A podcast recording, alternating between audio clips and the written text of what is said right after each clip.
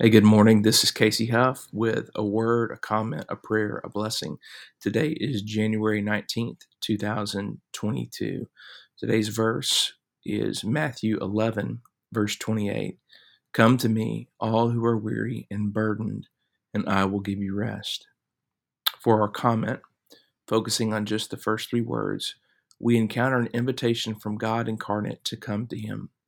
In the book of Deuteronomy, the Lord set himself apart from other so called gods in the ancient world by being so near to his people.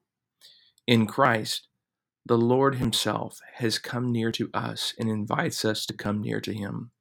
The Lord, who upholds everything by the word of his power, invites us to come to him. Meditate on that truth this morning. He knows everything about you, and he still invites you to come to him. Now, our prayer. O Lord, let us respond to your invitation with the boldness that you purchased for us through the work of Jesus Christ. We can come to you because you have provided the way. There is no need for us to be hesitant.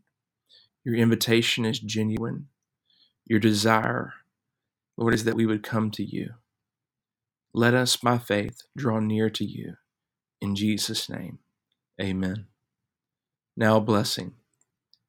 May the God who works wonders, who has made his strength known among his people, and by his power redeemed them, may he be your joy and delight in you always.